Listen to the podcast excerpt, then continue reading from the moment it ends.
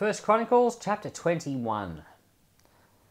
Every now and then in the Bible, you have um, a story that's told twice. And we're about to read a story that we read before in 2 Samuel chapter 24. And this is the story of David taking a census. In the New Testament, the best examples of these are the gospel accounts, where you've got the story of Jesus told several times, four times in fact. There are differences in the telling. And um, some people think that, oh, those differences, it's because um, the facts are wrong and it's discrepancy, and they think that it proves the story didn't happen. But no, often what happens is when you've got multiple tellings of the story, this is strength. This is evidence that this really happened. It's, it's, a, it's a stre- strength of the account. So, you know, if something happened on the corner of a street and there were 12 people that saw it, and you get 12 different stories, that proves it really happened because, you know, 12 different stories of it. It doesn't mean that because their versions were slightly different that, oh, throw the whole thing out, it must never have happened.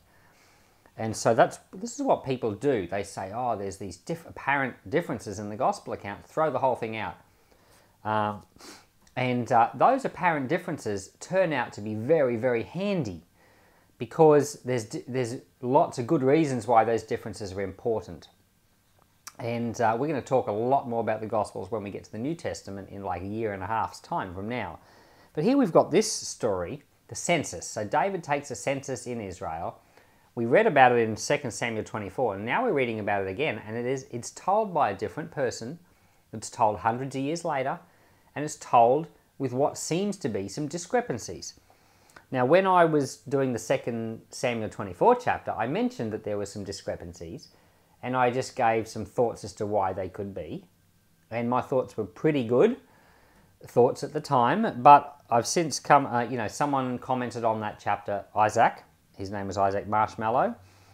And he's studied the whole issue of these discrepancies in detail. And his research into it was so detailed, I do not have time to replicate it all here except to mention that you can go back to that video and read the comments, or you can go to hermeneutics.stackexchange.com and you can look for Isaac Marshmallow's explanation on David's census of Israel, and you can read his full explanation there.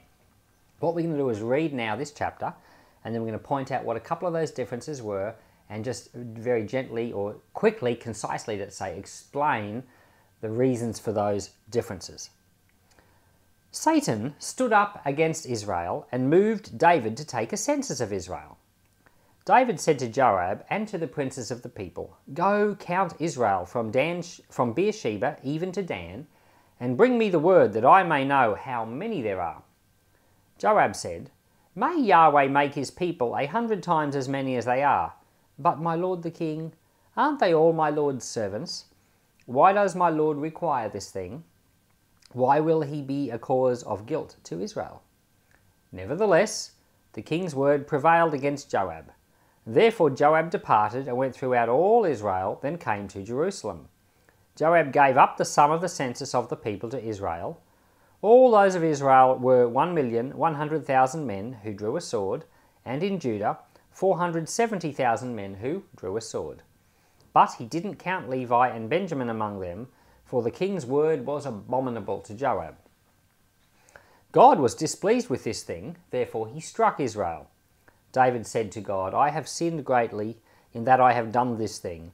But now put away, I beg, the iniquity of your servant, for I have done very foolishly.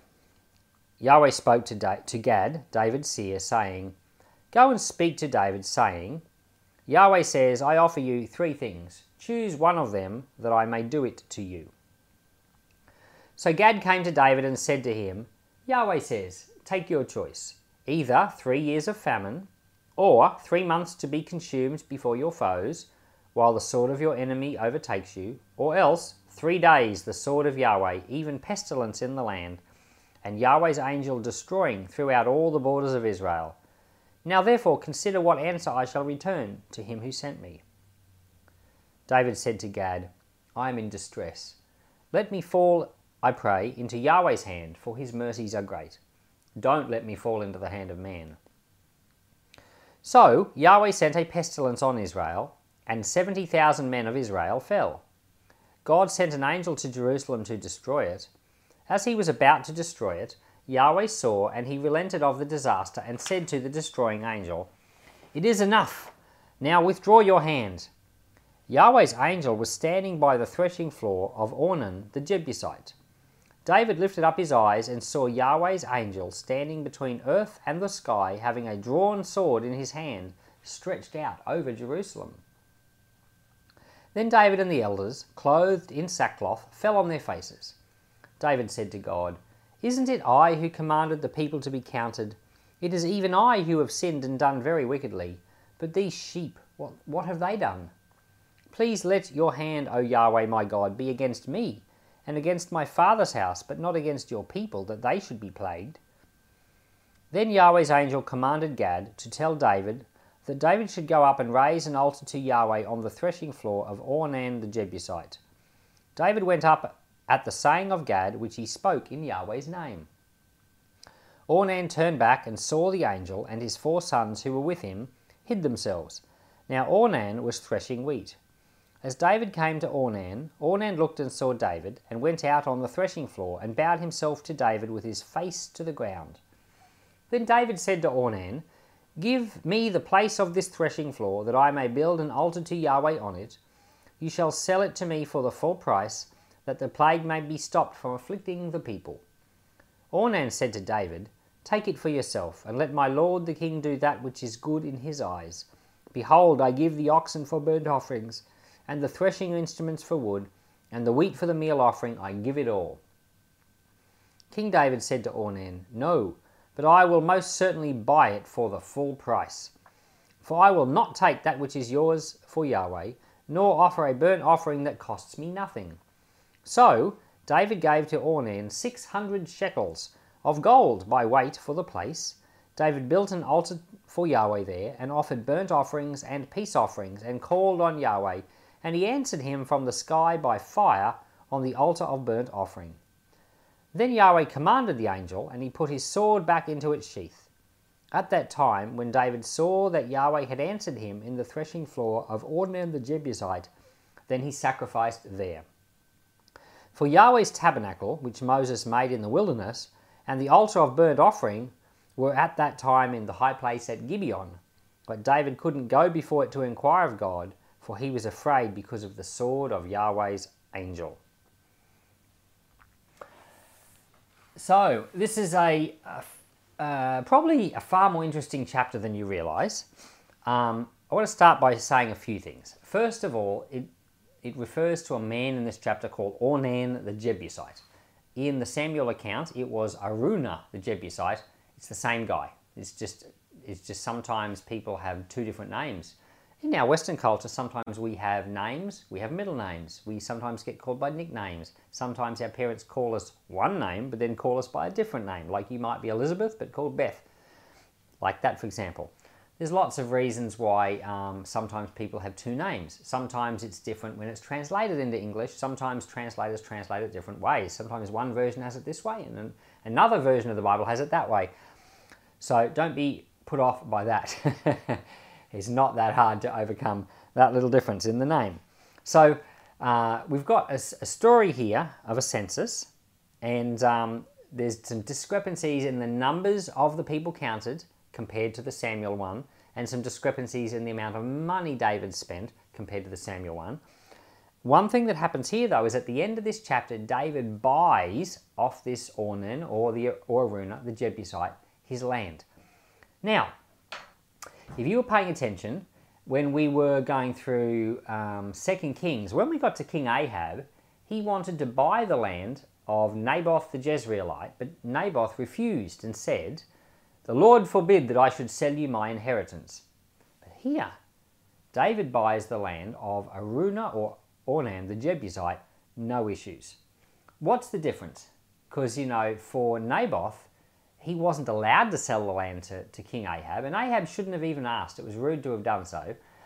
Um, it was the Lord's will that that did not happen. And it even says back in the Old Testament that you shall not permanently sell your inheritance, but you could sell it for, like you could lease it basically until the year of Jubilee, in which time it would come back to your family. what happens here is David buys a block of land off Ornan the Jebusite permanently. So, how can he do that? well, it's really simple. This guy's a Jebusite. He's not one of the 12 tribes of Israel. So, when David moved into the city of Jerusalem, which was also called Jebus, you know, so the Jebusites lived in Jerusalem, this, we've got a guy here who's still living in Jerusalem. He's one of the family of the Jebusites. Originally, they were in Jerusalem all along. When David moves to Jerusalem, this guy's still there. So he's living peaceably, but he's from the old group of people that were there from before. He's still got his land. So when David buys the land off him, it's a legitimate way of acquiring land for Jerusalem. And the block of land that he bought, the threshing floor, is the exact place where a long, long, long time earlier Abraham sacrificed, well, he almost sacrificed his son Isaac. He sacrificed, a, you know, a, a ram in the thicket on, in his place, and it's the place where the temple ends up being built. So what we've got here is a story where there's a plague going through Israel, but there's a sacrifice on this exact spot, and it brings an end to the plague. And this is a picture of Jesus Christ because you've got a plague, the plague of sin devastating the world, but you've got a sacrifice that takes place on a block on on the exact same spot where a, Abraham, you know, the picture of Abraham and Isaac offering up his son, it's on that exact same place, and it's on the same place where the temple is built. So all of this is a big picture of Jesus Christ. Now, after the sacrifice of Christ, the plague of sin was brought to a stop. Now, sin can still be in any individual person, but if you or I go to Christ, the plague in us is curbed. Thank God. So, this chapter, the whole thing is a wonderful picture of Jesus Christ. And um, David isn't doing anything illegal here by buying this land. He's completely able to do that because he's not buying it off an Israelite, he's buying it off a foreigner. So, no problems there. But down to the discrepancies. Now, I suggest you read Isaac's article for a in detailed consideration of it all. But very basically, David wants Joab to go out and give a census of Israel. They took censuses in the Old Testament quite a few times, in the book of Numbers twice, but they only ever counted the fighting men aged 20 years and up. What David wants to do here is count all the men. And it said in the book of, is it Leviticus? It said that they were not to count all the men. They were only to count the men from 20 and up. So what the reason why it's wrong here is David's trying to find out how great, how great is his nation. And um, that's why Joab said, you know, may the Lord bless, bless all Israel a hundred times over. But why do you want to do this? In other words, may there be a lot of people because God's blessing them. But really, you know, we're not supposed to do this. It was okay for him to know how many were in the army, but he's now going one step further than that. And uh, so he's doing something that's wrong. When Joab comes back, he reports 1.3 million in all, uh, so 1.1 million in all Israel here, but in the um, 2 Samuel 24 account, it reports 1.3 million for all Israel. And, in, and for Judah, there's a different number. The difference here for all Israel is 200,000 people difference. And as Isaac points out in his article, the difference is that the, the people who are aged under 20 are the ones that make up this difference. So something very simple as that. It's, it's simply that in this account, once they realize that they've done the wrong thing, they now only present the number that doesn't include the under 20s. And later on in the book of Chronicles, it, we will read that David didn't count the under 20s because the Lord was displeased. So he comes back with a full number, but then he discounts the under 20s, and we end up with a number of 1.1 million here.